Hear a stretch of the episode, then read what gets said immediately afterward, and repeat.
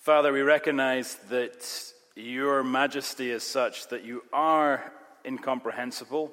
We can never fully comprehend your love for us, but through your word, you have revealed it to us so that we can apprehend it. We can get our arms around its truth and find that we're changed by it.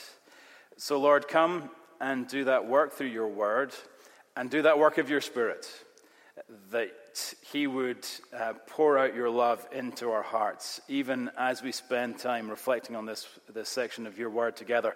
That, Lord, we pray again for, for life change in the moment, for realizations in the moment, for truth in the moment, uh, to resonate in heart and mind and change us.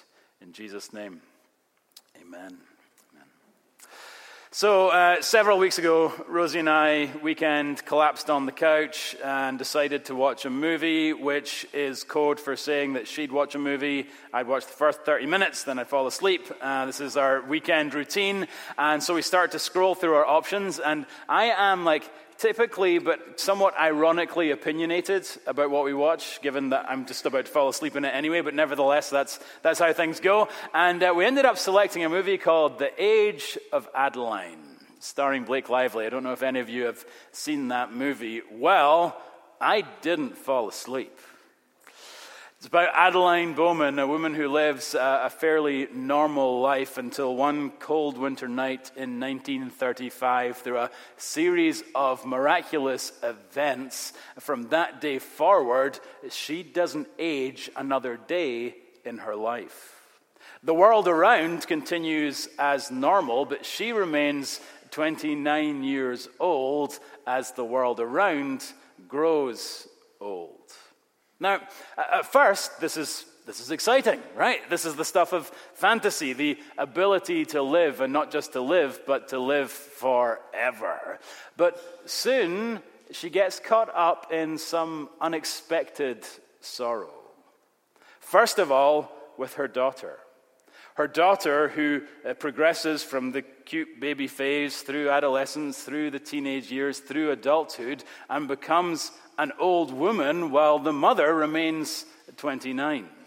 Uh, so you see Adaline Bowman hold her gray haired daughter and weep because no parent should outlive their child. You also see her uh, wrestling with unexpected sorrow in relationships.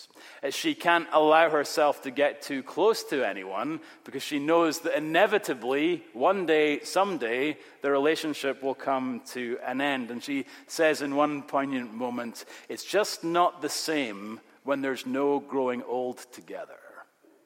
Without that, love is just heartbreak. It's just not the same when there's no growing old together. Without that, love is just heartbreak. Well, as we meet our text in 1 Corinthians chapter 1, it's worth pausing for a moment just to remind ourselves a couple of the things we should bear in mind about who it is that Paul is writing to. The book of 1 Corinthians is a letter. A lot of the second half of the New Testament is, are, are the same. They're, they're letters, and so they're written to a particular people in a particular place, and it's helpful to know some things about them that we might better understand what it is that Paul is saying. Two things in particular this morning. First of all, it's important to remember that Paul is writing to a messed up city. Paul is writing to a messed up city. Corinth is about an hour's drive west of Athens. In Paul's day, it was a busy industrial center, home to about 700,000 people, and it was famous, but for all the wrong reasons. Corinth is kind of like the original sin city. Okay? So it was known for its corruption. This busy commercial industrial center was notorious for having um, very sketchy business practices. After corruption, it was known for sexual immorality. The main religion of Corinth was the worship of the goddess Aphrodite. And so the main religious place of worship in, in Corinth was a temple to her honor that was served by a thousand sacred prostitutes. Sunday morning in Corinth doesn't really look like Sunday morning at MPC. Okay, you understand what I'm saying? Um, after corruption, after sexual immorality, it was just known for a kind of a worldly ambition. It was a dog eat dog culture where you'd stab your own mother in the back if it would help you to get ahead. A town known for money, sex, and power. There's nothing new under the sun, right? Nothing new under the sun. So Paul is writing to, to a messed up city. That's the first thing that's helpful for us to know by way of background. But secondly, and not more encouragingly, Paul is also writing to a really messed up church. He's writing to a messed up city, but he's, he's also writing to a messed up church. Now, Paul spent about 18 months in Corinth, and it's very clear from his letter that he loves the Corinthians. Very clear that he has a heart and desire and warmth and love for them. But it's also very clear that they caused him untold grief. The believers there were known for their divisions. They loved a good argument, and they bickered about their leadership and they bickered about their worship. They argued about who was the best preacher and whether it was more right to worship in the sanctuary or the fellowship hall. Okay? Um, not only did they bicker about, they have these kind of divisions, but they, like the city, were also known for their sexual immorality. This was a church where the members slept around, where the members slept with each other's wives, um, often in the context of wild and rebellious communion services. They would come to communion and then they would get drunk and then they would leave and uh, you know immorality would follow. I mean, at MPC you'd need to drink about 38 of those wee cups to get, and uh, even then it's grape juice, so you know, you know it's not going to happen here, right? But like I said, Sunday morning Corinth doesn't look like Sunday morning MPC. They're known for their divisions. They're known for their immorality. And they were also known, the church was known for their lawsuits. Christians suing other Christians, Christians dragging other Christians into court um, in front of the whole watching world. This church, it's a messed up church. This is not, this is not the city on a hill shining bright for the world to see. This is a messed up city, and this is a messed up church. And yet, note how our text begins. Look at the start of verse 4. I give thanks to my God for you always. I give thanks to my God for you always. Now, what, what's he saying here? He's saying, when I think of the Corinthians in this messed up city, in this messed up church, what I do is I give thanks. And I don't just give thanks, I give thanks to God. I bring you into the presence of God in my heart and in my mind, and in the presence of the divine, I am grateful. Grateful for you with all your mess, with all your brokenness, with all your sin. And note that I give thanks always. Like all the time. Whenever I think of you guys, whenever I think of this messed up city, whenever I think of this messed up church, it causes me to give thanks. And we say, why? Like, what? There, there is no reason to give thanks for this city. And there is no reason to give thanks for this church. There be a thousand reasons for Paul to open his letter with the sternest of rebukes, and yet he begins by giving thanks. What's going on there? How do we make sense of this? Well, the answer, Paul goes on to tell us in this text, is, is twofold. There are two reasons that Paul gives thanks. And both of these reasons teach us much about the love of God in Christ. So let's look at these two reasons together. The first reason Paul gives thanks for this messed up city and this messed up church comes to us in verses 4 through 7, where we see that Paul gives thanks because he knows that the Christian life, the Christian life begins by grace. The Christian life begins by grace. Look at verse 4 with me. He says, I give thanks because of the grace of God that was given you in Christ Jesus. I'm giving thanks because of the grace of God that was given you in Christ Jesus. So you are a mess, but you've received grace. And this grace we read was given to you. It wasn't earned by you, it wasn't the reward for you, it was given to you, which is the only way that grace can be received. And it was given to you in Christ Jesus. Never forget that the goodness of God always and only comes to us through Christ. We only relate to the Father, and He relates to us through the person of His Son and all the work that He has done on our behalf. So the Corinthians, in their mess, have received grace from Christ. And not just that, but look at verse 5. It's changed them. It has changed them. In every way, we read, You are enriched in him in all speech and all knowledge. All speech and all knowledge. The Corinthians believed in their hearts and confessed with their mouths. Knowledge and speech. They knew the gospel and they spoke about it. And so Paul doesn't doubt that their faith is real. Look at verse 6. He adds, The testimony about Christ was confirmed among you. The testimony about Christ was confirmed among you. In other words, Paul is saying, Yeah, you guys are an absolute disaster, but I'm still giving thanks because the Christian life begins by grace. I'm giving thanks not because you're so good, but because God has been so good to you. I don't give thanks because you're so good. I give thanks because God has been so good to you. And this is how the gospel works. This is how Christianity works.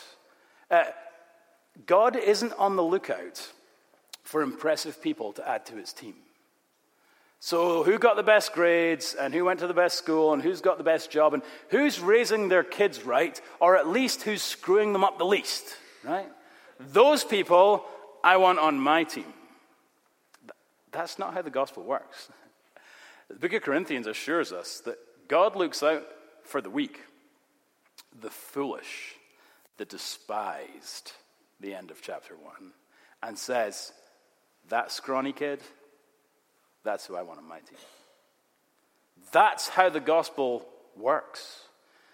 God doesn't expect us to impress him. He comes to us in our weakness and lavishes us with grace. Now, most of us will have one of two responses to this. For some of us, this is a challenge. For some of us, this gospel is a challenge. Why? Because you kind of like the idea that God has selected us as an elite group of special forces to take on the world, right? And frankly, you did get good grades, and you did go to a good school, and you do, do have a good career, and you're raising these kids right, or at least not screwing them up as much as some other people you know, right? And so you come here to the church, and church is it's part, it's part of your overall resume. And you know you, you need to do this, you need to be involved to, to some degree and, and in some manner, but basically you're a good person.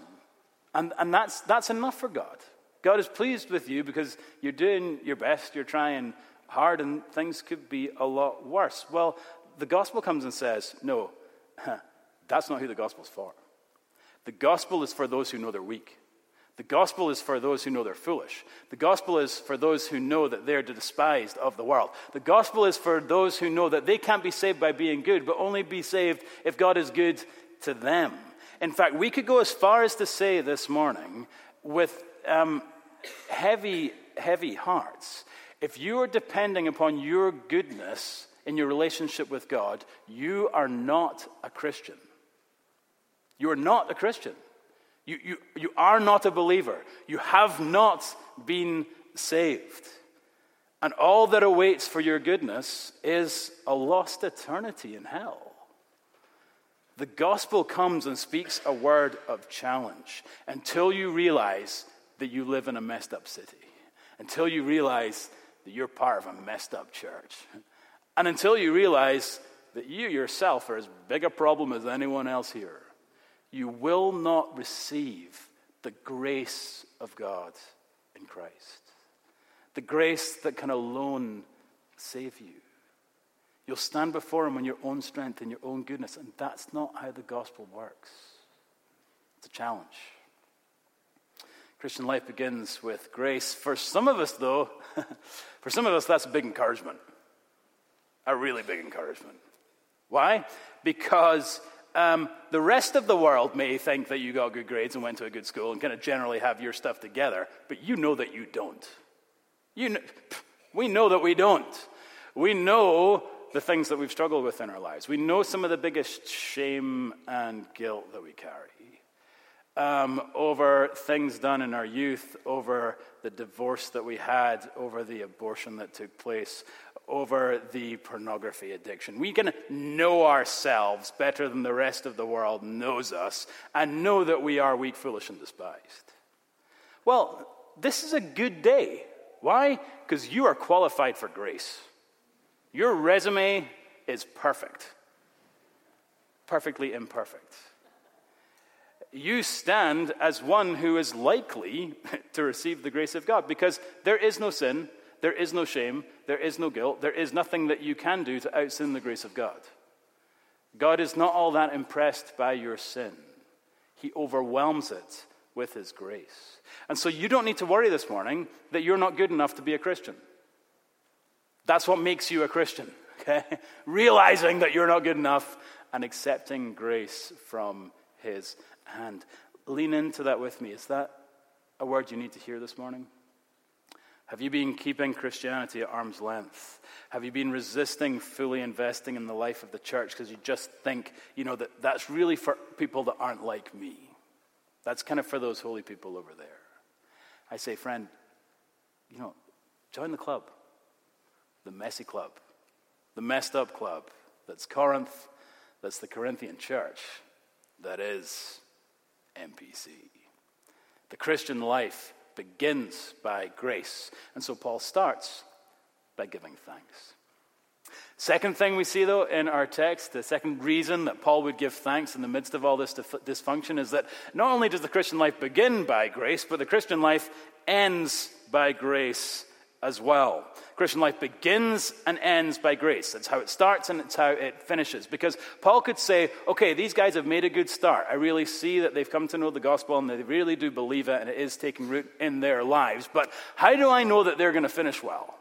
Because frankly, if anyone could turn this into a disaster, the Corinthians could. How do I, what, what confidence do I have that they are going to persevere in their faith? Uh, how can I be sure that these guys are really going to make it to the end, that there'll be lasting fruit for these believers? And so he answers in verse 8. Let's look at it together. Verse 8, where he starts by saying, Our Lord Jesus Christ, our Lord Jesus Christ will sustain you to the end, guiltless in the day of our Lord Jesus Christ. See what he's saying? He's saying, Jesus Christ, again, pointing us back to Jesus. All the blessings that we have come through Christ. All the strength that we have comes through Christ. And Christ, we read, is the active agent who is up to something. Jesus, this morning, is on the move and he's, he's up to something. What is he up to? Well, we read, he's up to the work of sustaining you. Jesus is on the move to sustain you, to help you persevere. Okay, Jesus, how long are you going to do this for? He answers, To the end. Sustain you to the end, guiltless in the day of our Lord Jesus Christ. Isn't that good news? He is on the move to rule and overrule, to superintend our lives so that we might persevere. Persevere till the very end. Stand guiltless in the day of Christ when Christ returns, as he surely will. We might stand before him and be declaimed guiltless, blameless, pure because of his grace toward us. The Christian life begins by grace, but it ends by grace. And then he continues this thought in verse 9. Verse 9 is great. Look at it with me.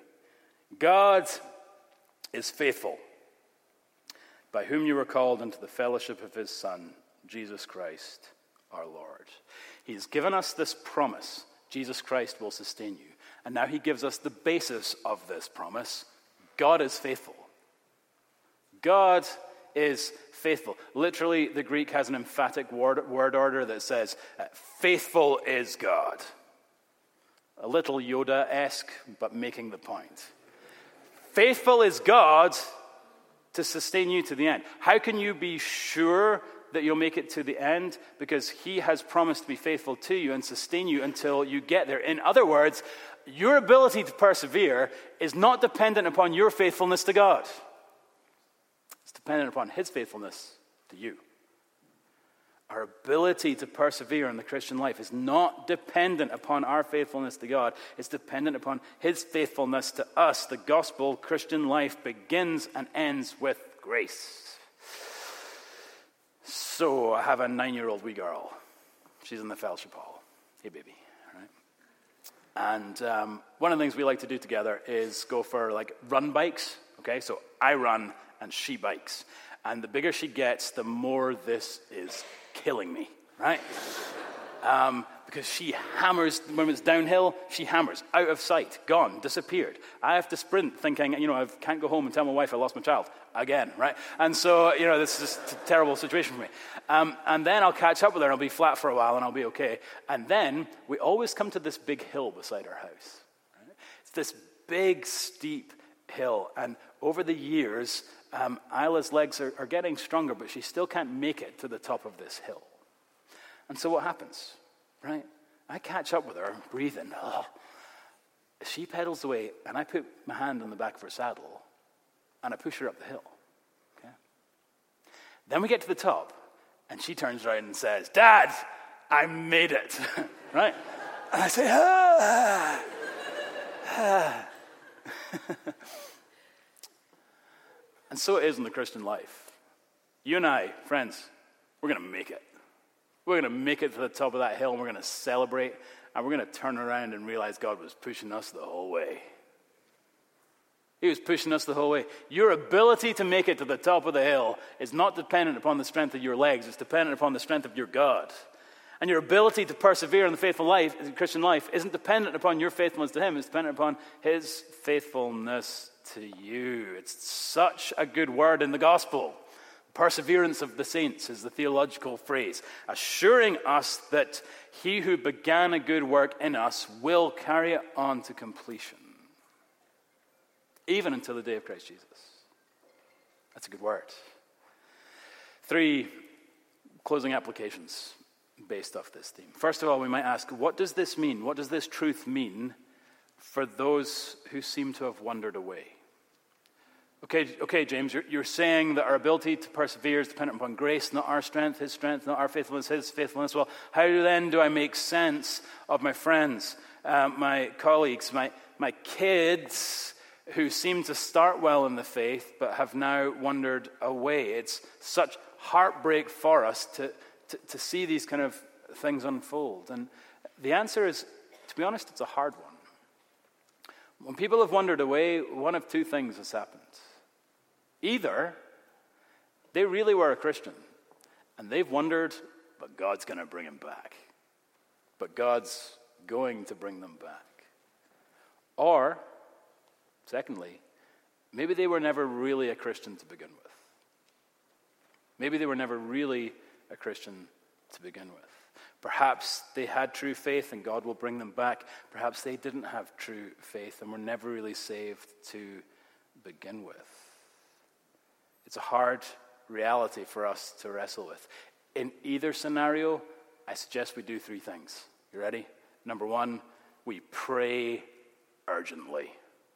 Pray urgently. Pray like you mean it.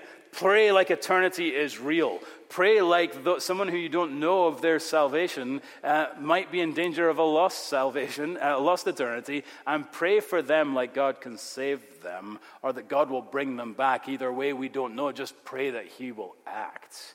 Because God loves to answer those prayers. He loves to answer those prayers. And he loves to work through families and he loves to work through these relationships. And he, he loves to hear you when you come to him and pray urgently. So pray urgently for your loved ones who have wandered away. Secondly, um, we could say uh, evangelize strategically. Okay? Evangelize strategically. What do I mean by that? I mean keep in relationship with those who have wandered away. Don't let them go. Don't let them disappear out of your life. Keep in relationship with them, even if that's challenging, even if that's hard, even if that creates some awkwardness. Stay in relationship and look for opportunities to share the gospel with them.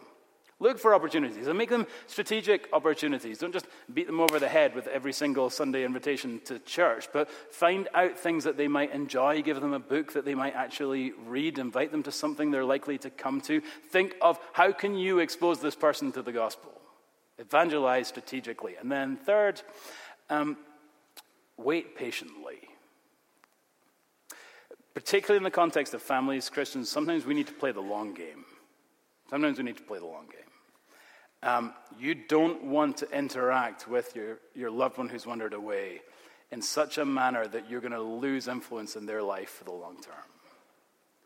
You want to be able to stay in relationship with them so that over the days, over the years, over the circumstances and the ups and downs, you'll still have a voice into their lives. And when they're ready, you might be the one who's able to carry them home. For those who have wandered off, this doctrine tells us maybe they're believers and they'll come back. Maybe they were never really believers at all. In either case, we, we pray, we evangelize, we wait. Secondly, we might ask, uh, what does this mean? Not for those who've wandered away, but what does this mean for you? Maybe right now you're not worried about someone else wandering away. Maybe you're worried about your own salvation. Maybe you lack an assurance of your salvation. Maybe it's a, a problem for you and, and, and, a thing that causes doubt and worry and fear, especially as you lie in your bed at night. Are you really a Christian? Are you really saved? Do you really know Jesus? This doctrine is of great comfort to us because it assures us that you were saved by grace and you will be sustained by grace. In other words, you had nothing to do with becoming a Christian in the first place, and likewise, you can't do anything to lose your status as a Christian now. Very often, when we struggle with assurance, when we have doubts over our salvation, it's because we haven't actually really wrestled with the love of God for us in Christ. We've believed it, but we've sort of given in somewhere along the way to the lie that we had something to do with it and therefore could do something to lose it. But the radical news of grace is you didn't do anything to save yourself and you can't do anything to lose your salvation. Um, it's a little bit outrageous. You can't do anything to lose your salvation. Like what? I, let me give you some examples. Let me get like I'll, I, I'm going to make it one heck of a holiday weekend. You tell me, and I say you can't do anything to lose your salvation. Christians say, Ooh, are you giving a license for sin? And I say, You haven't preached the gospel till someone asked that question.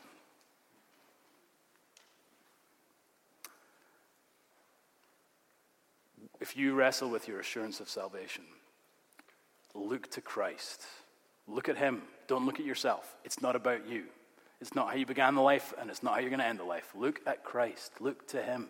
Receive assurance from Him that His strength, his faithfulness, His grace were enough to get you on this journey and enough to see you through this journey. And I might just add pastorally too, you know, I've, I'm not sure I've ever met, I've met with lots of people who really struggled with assurance of their salvation. And I've never met with any of them that I actually thought weren't Christians. Why? Because people who aren't Christians don't really worry about whether they're Christians or not. Right? The very fact that you would wrestle with this is evidence to me that you're a Christian. Third question. Okay, what does this mean for those who wandered off? What does it mean for those who struggle with their assurance? And what does this mean for us all today? Today, concretely, um, as we wrestle with this world that just has so much pain, from Las Vegas to the Gulf Coast, um, what encouragement does this word give us? And the thing that's meant a lot to me this week as I've, I've studied and prepared for this sermon is just remembering remember your story as a Christian. That your story had a beautiful beginning and your story will have a beautiful end. And our world's had a beautiful beginning and our world is going to have a beautiful end.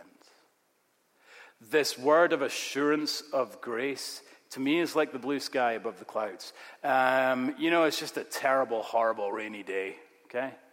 Jump in a plane, though, you go through the clouds. And you go high enough, and it gets blue. Well, so it is for the believer. There might be thunderclouds, but friends, go through those clouds, and there's always grace. There's always grace. There's always an assurance of God's love for us in Christ. At the end of the day, it is a comfort for us to be able to say that all is well and all will be well. Because we're depending not upon ourselves, but upon His grace. Love that's ended before its time brings heartbreak. It isn't the same when you can't grow old together. Without that, love is just heartbreak. Good news of the gospel there is no heartbreak. There is no love begun that won't end in love completed. The Christian life begins by grace. We're saved not because we're so good, but because God's been so good to us. And the same Christian life will end by grace because it's dependent not on our faithfulness to Him, but His faithfulness to us. It's how we begin, it's how we end, it's how we start, it's how we finish. When does God love us? All the time, even to the very end. Amen. Let's pray. Father, we thank you for these moments together and uh, this opportunity to reflect on your word and to reflect on your gospel in ways that, that does uh, impact our lives. And so, Father, we pray for the eyes of faith to see that the Christian life begins by grace. For, for, for anyone who is feeling this morning that maybe they didn't need grace, or perhaps that they were beyond the help of grace, would you assure them of both their need and of its provision in your Son, Jesus Christ? And Lord, we thank you too for this teaching that the Christian life will end the same way it began.